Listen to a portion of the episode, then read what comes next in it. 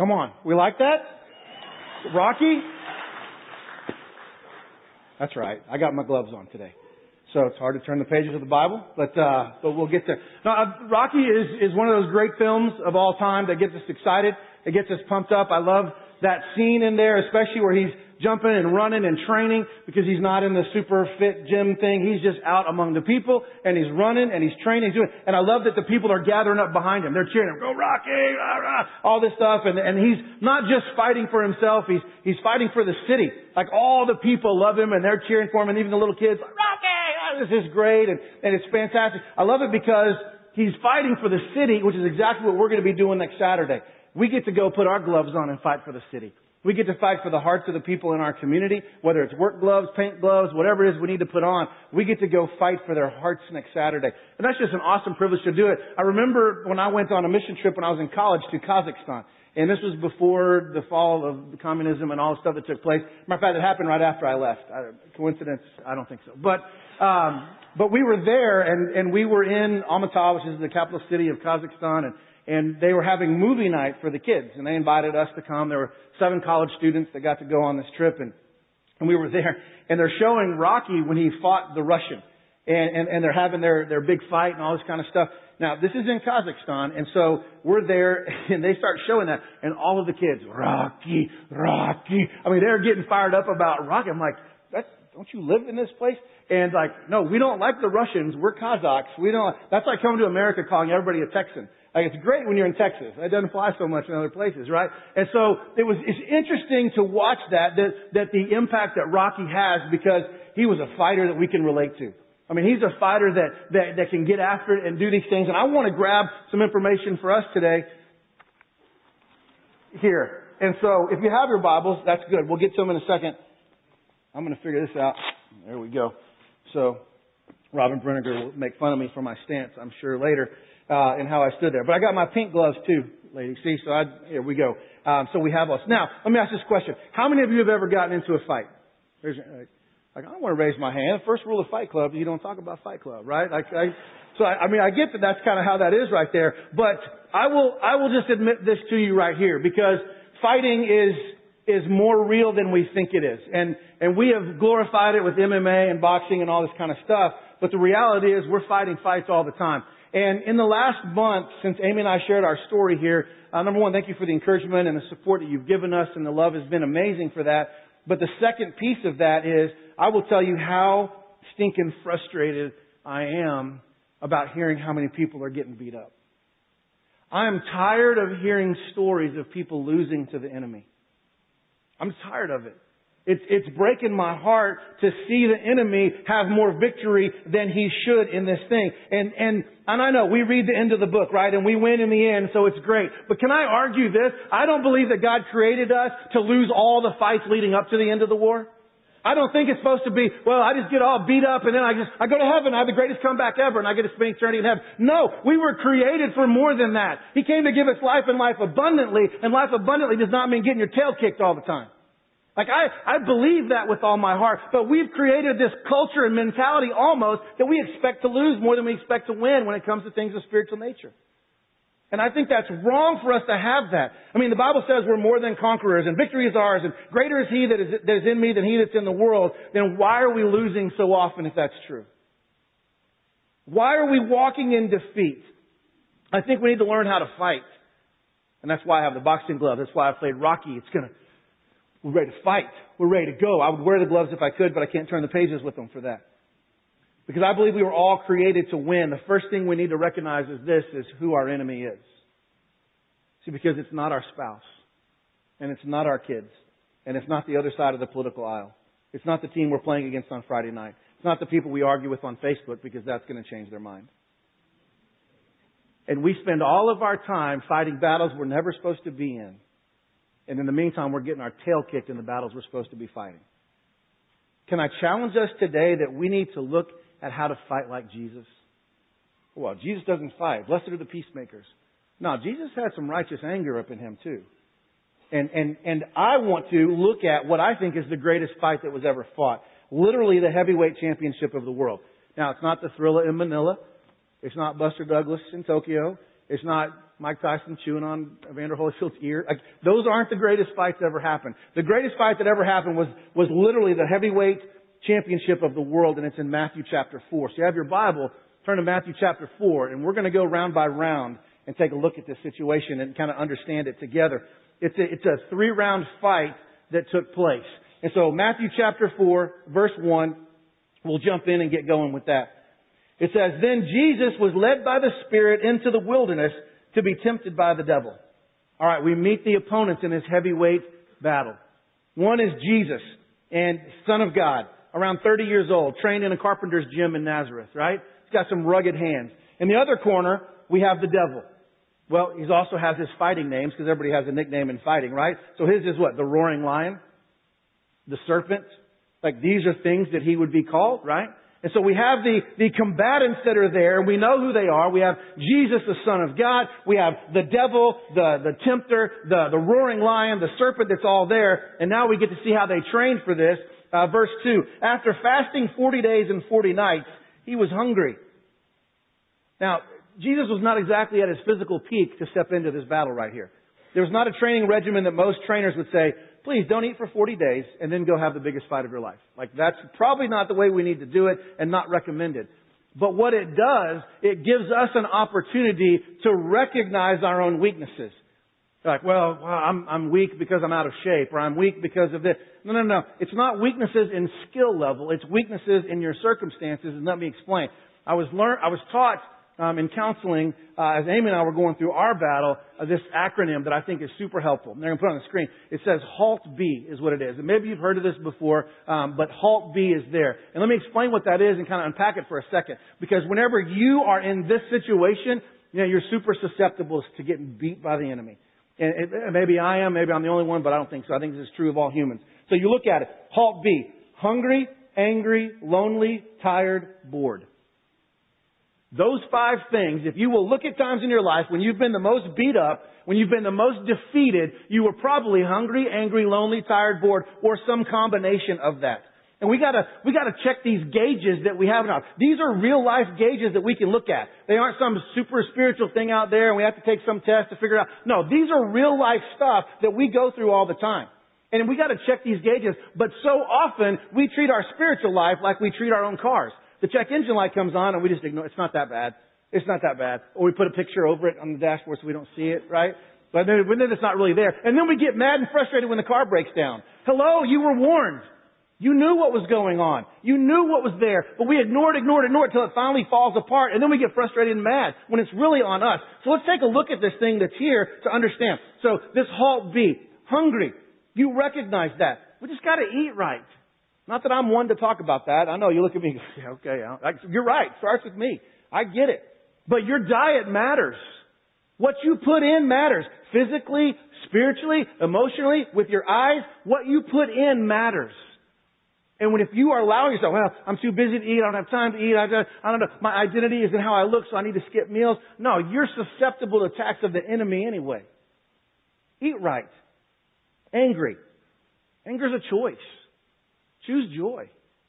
Why can't we just choose joy? I mean, Scripture says, consider it joy when you face trials of many kinds, because the testing of your faith produces perseverance, so that God may finish His work in you, and that you may be mature and complete, lacking nothing. He gives us that to choose joy, but He gives us the choice to do it. But we'd rather walk around in our anger. We'd rather walk around in our victim mentality. We'd rather walk around and say, that's not fair, that's not right, and we get upset about it, and we let our anger lead us, and that leads us into trouble, and we get beat. We've got to understand that we can choose joy in that. Does that mean hard times aren't going to come? No, they're going to come. But you get to choose how you respond to them. That is something you can control. Number three, lonely. I'll admit there's times we feel lonely, but I will challenge you this, you're never alone. Jesus said he'll never leave you or forsake you. He will be with you at all times. So you may feel lonely, but you're never alone. And I would also push you to a thing that who are you having a covenant relationship with with accountability? Who is it that you're saying, let's ask the hard questions? Let's talk about what's going on in life. Instead of, instead of walking around isolated and, and all, that's not how we were meant to be. Like this, this Christian life wasn't meant to be lived alone. It's meant to be lived in community, in family, in together. Who is it that you're talking to? But we just try to hide it. We try to cover it up and we, we just want to be what I am and I'll pull myself up by my bootstraps and I'll suck it up and be good and I'll be fine. No, share this stuff. When we allow this isolation to come in and we get lonely in that. I watched my wife for six years. You heard that. She was drowning by herself and I didn't even know. She wouldn't reach out to anybody. Are we that prideful that we can't be safe places for each other in the body of Christ? Are we not in relationship enough where we can speak heart to heart to one another and be okay with not being okay? And say, I just, I need help. I need prayer. I need someone to walk through this with me. I can't fight on my own right now. My arms are tired. Let's go fight together. That's what the body of Christ is for. It's not loneliness in there. So check yourself when you get isolated. Then it goes into tired. Well, that's on you. Turn off the dang TV. Turn off video games. Turn off the screens. We become addicted to them. I gotta see the final score. I gotta watch the last game. I gotta watch. And we get so driven by this that we lose sleep over it. When you're tired, you're susceptible. Get some rest. Mark has challenged us for years, and he's done it to the big church as well as the staff, to say worship starts on Saturday night. It doesn't start Sunday morning. How you prepare Saturday night absolutely defines how your Sunday morning worship experience will be. And you're going to bed at 2 in the morning and getting up and sliding into church. You can slide out of church. No wonder you don't get anything out of it. Are we preparing ourselves on Saturday night? Are we getting the rest? Are we praying? When's the last time you prayed for your pastor on Saturday night that God would use him on Sunday morning? I thank God that there's people that walk circles around these chairs every Saturday night praying for us. But we need, we need prayers, your pastors. We pray for you. Pray for us. Don't be, don't be tired in that. Uh, and then the last one was bored. See, I think bored is an attitude, not a place. Because the fight isn't coming, it's here. It's not something along those lines, and we have to be ready. So you're either going to make excuses or you're going to make a difference. Because people that want to make a difference don't get bored. So if you're bored, then you're making excuses. And it's time to make a difference. Well, what do you mean make a difference? Well, we got kids at Bluebonnet that need to be read to. We got kids church happening right now. We'd love to have you join that team. You got Love the Rock on Saturday. I mean, you're not lacking for opportunities to make a difference. But too often we default to making excuses. And we've got to stop that. Halt B. We've got to get rid of that. Now we get on to the fight. So here we go. Round one. The devil takes the first punch because he always does. Verse three. The tempter came to him and said, If you are the son of God, tell these stones to become bread. All right, he recognizes that Jesus is in a tough spot right here, right? He recognizes that he's hungry. He hadn't eaten for 40 days. Probably a little, little famished in this spot right here. So he's going to come at him in that. Please know the devil is watching your game film. Right? He's not stupid. Now, I didn't say he was smart either, but he's not stupid. He recognizes, oh, they're hungry, they're angry, they're lonely, they're tired, they're bored. Now let's go attack. It's not like you can hide that from him. It's not like you can pretend yourself out of those things. Either you are those things or you aren't. And the enemy's watching and he's going to come against you in those moments right there. He recognized that Jesus was in a weak moment. See, we think that Jesus and the devil are from two different places, right? They're from different sides of the track, different sides of the hood, different sides of whatever. They're not. They were roommates for a long time. Don't forget that. They knew each other well. Jesus was hungry, dare I say, hangry. Some of you have been there. It's like the Snickers commercial. You're not yourself when you're hungry, right? You turn into something different. My, my loving and caring wife has this issue. Um, there are many times on Sundays when I do not leave fast enough for us to get to our lunch, and she becomes hangry and is no longer capable of being a caring mother and wife. And I know there are consequences coming soon, and action must be taken in that. Um, that's there. But here's the deal: the enemy is counting on you making decisions out of desperation and not out of understanding. And when we get hungry in that, like Jesus was hungry, he's counting on, he's desperate to satisfy himself. So let me throw these things out here to him. Let me do it because he will make a decision out of desperation, and those are wrong choices. We make a decision out of understanding because we know what God wants for us. He has the best for us, but we get caught up in ourselves and get selfish in that. So here's how Jesus responds in this. Verse 4, Jesus answered, It is written, Man shall not live on bread alone, but on every word that comes from the mouth of God. It's, this is hilarious to me. You don't tempt the bread of life himself with stale dinner rolls. And that's what he's doing.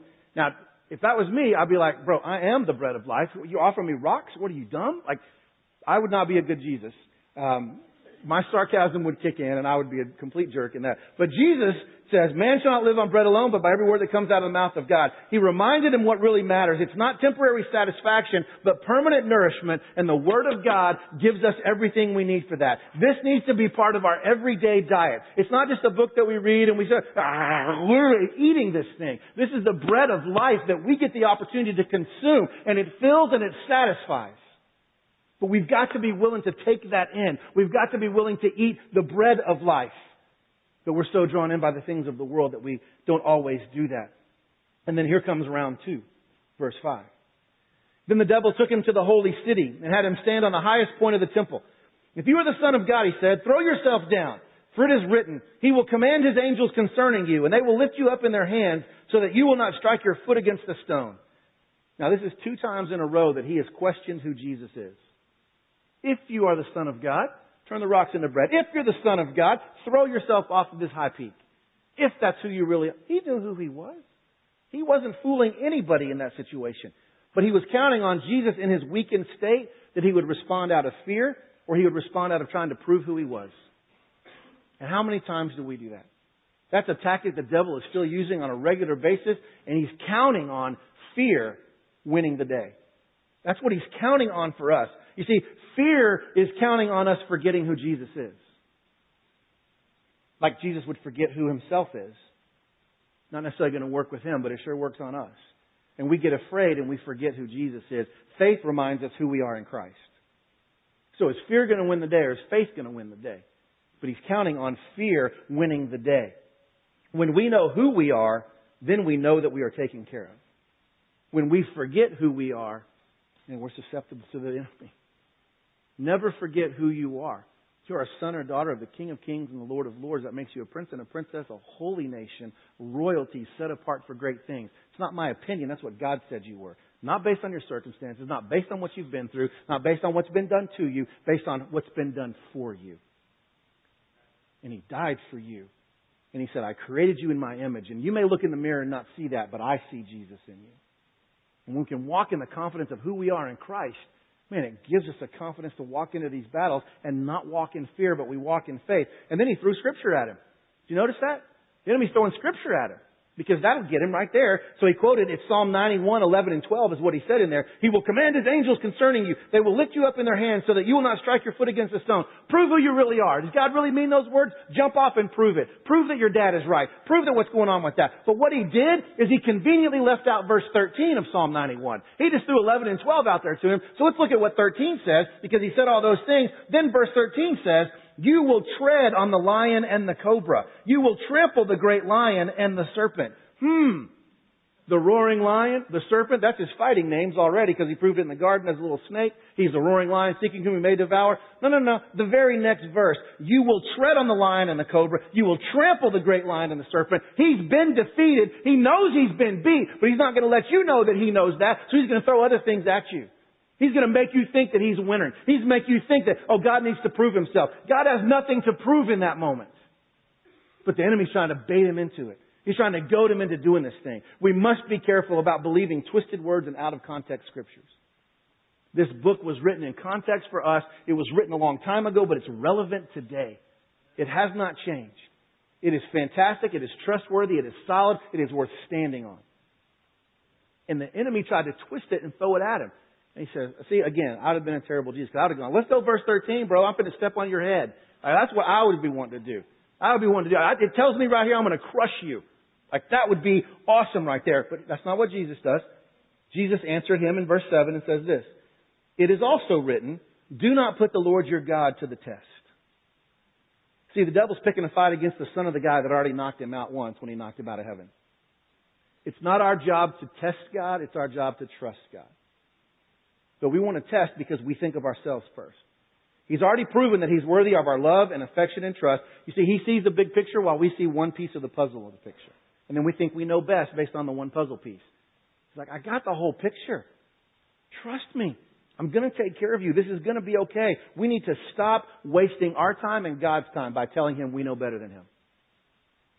We've got to stop that. We've got to stop believing the lies of the enemy and get busy with what He's already told us to do. See, we don't have time to doubt who He is or who we are if we're busy following what He's told us to do. He gave us a top 10 list. We can start there. I tell our students all the time, you want to hear God twice? Obey Him once. He owes you no other conversation once He's given you instruction. Obey it. He'll speak again.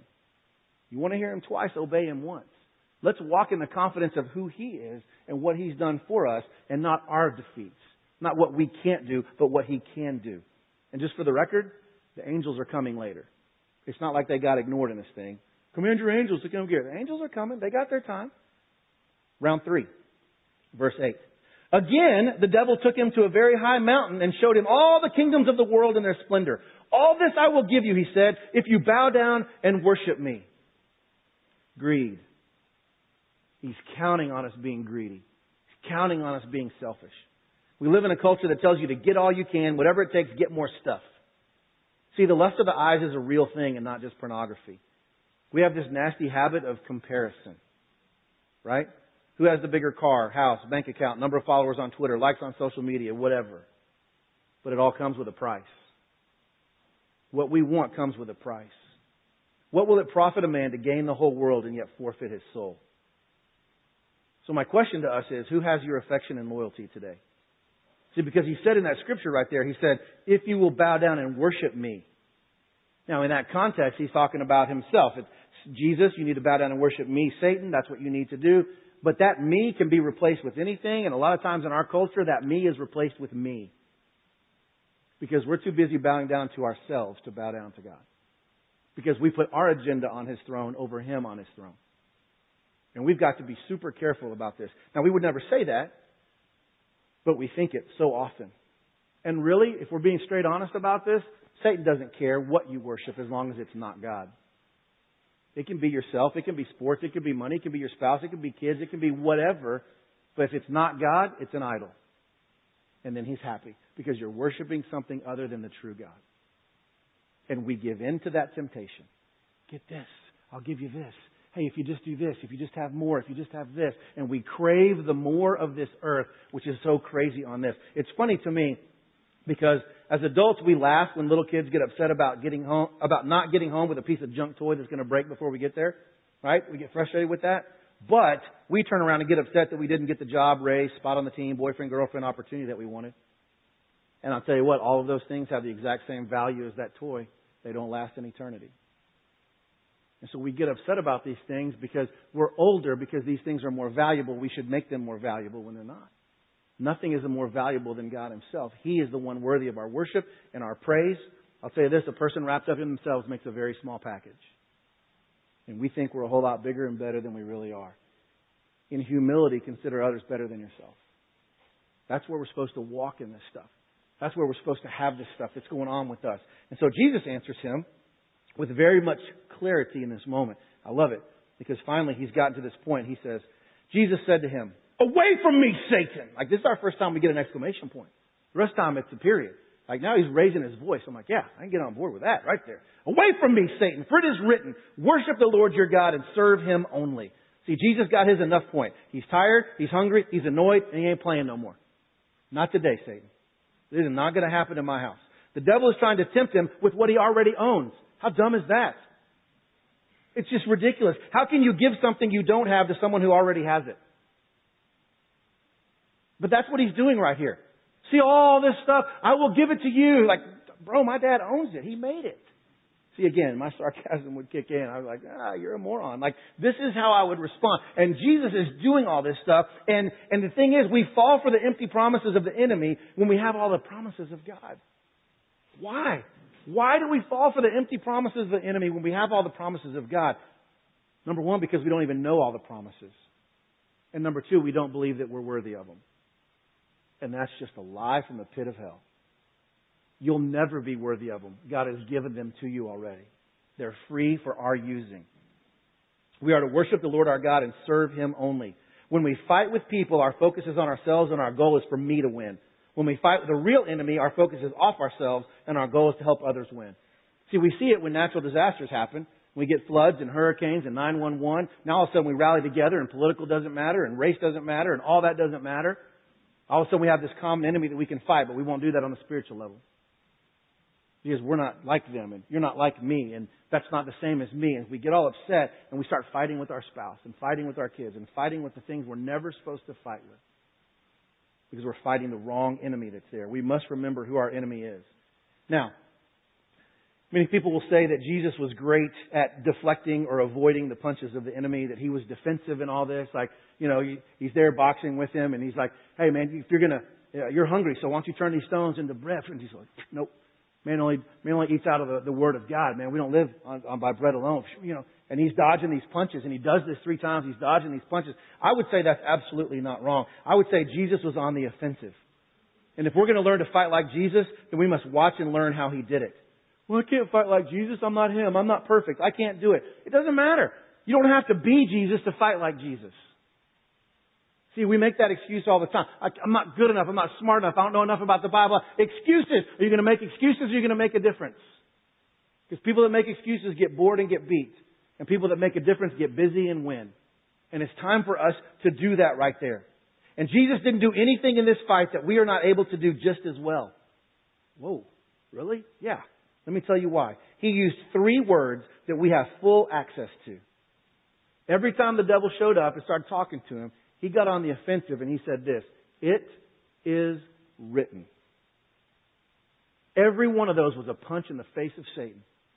Every single time. Jesus wasn't deflecting or moving or being on the defensive at all. Everything the enemy does is defensive.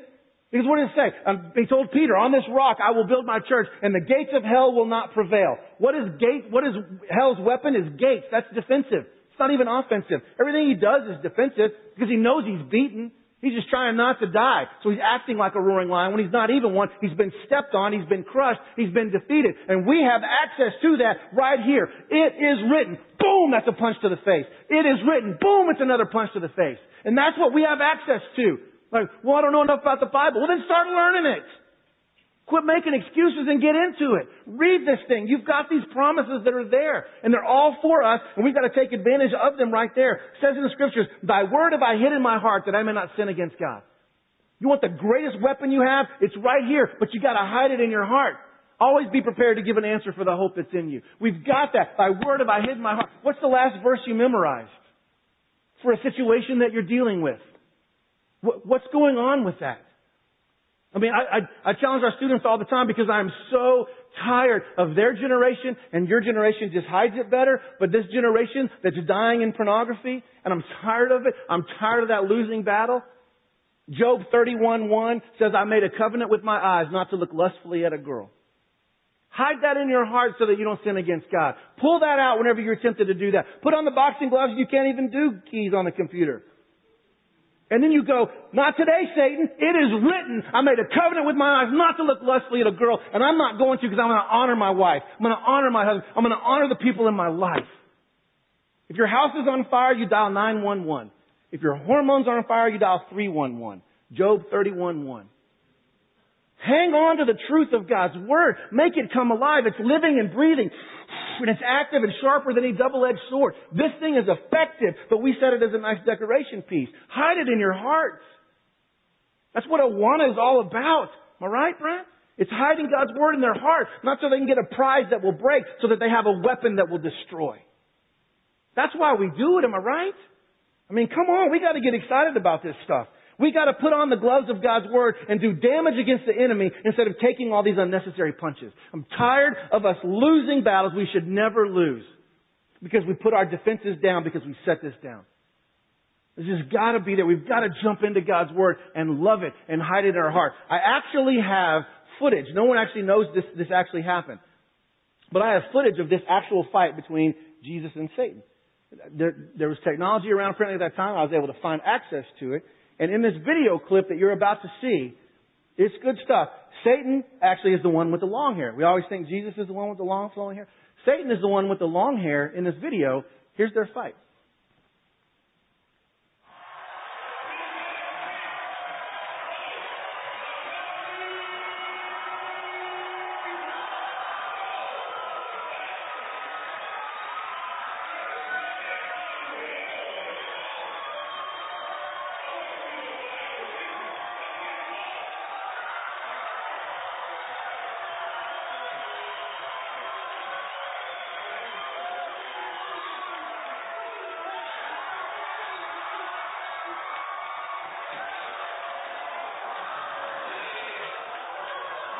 Turn the stones into bread. Come on, throw yourself off. Do all that stuff.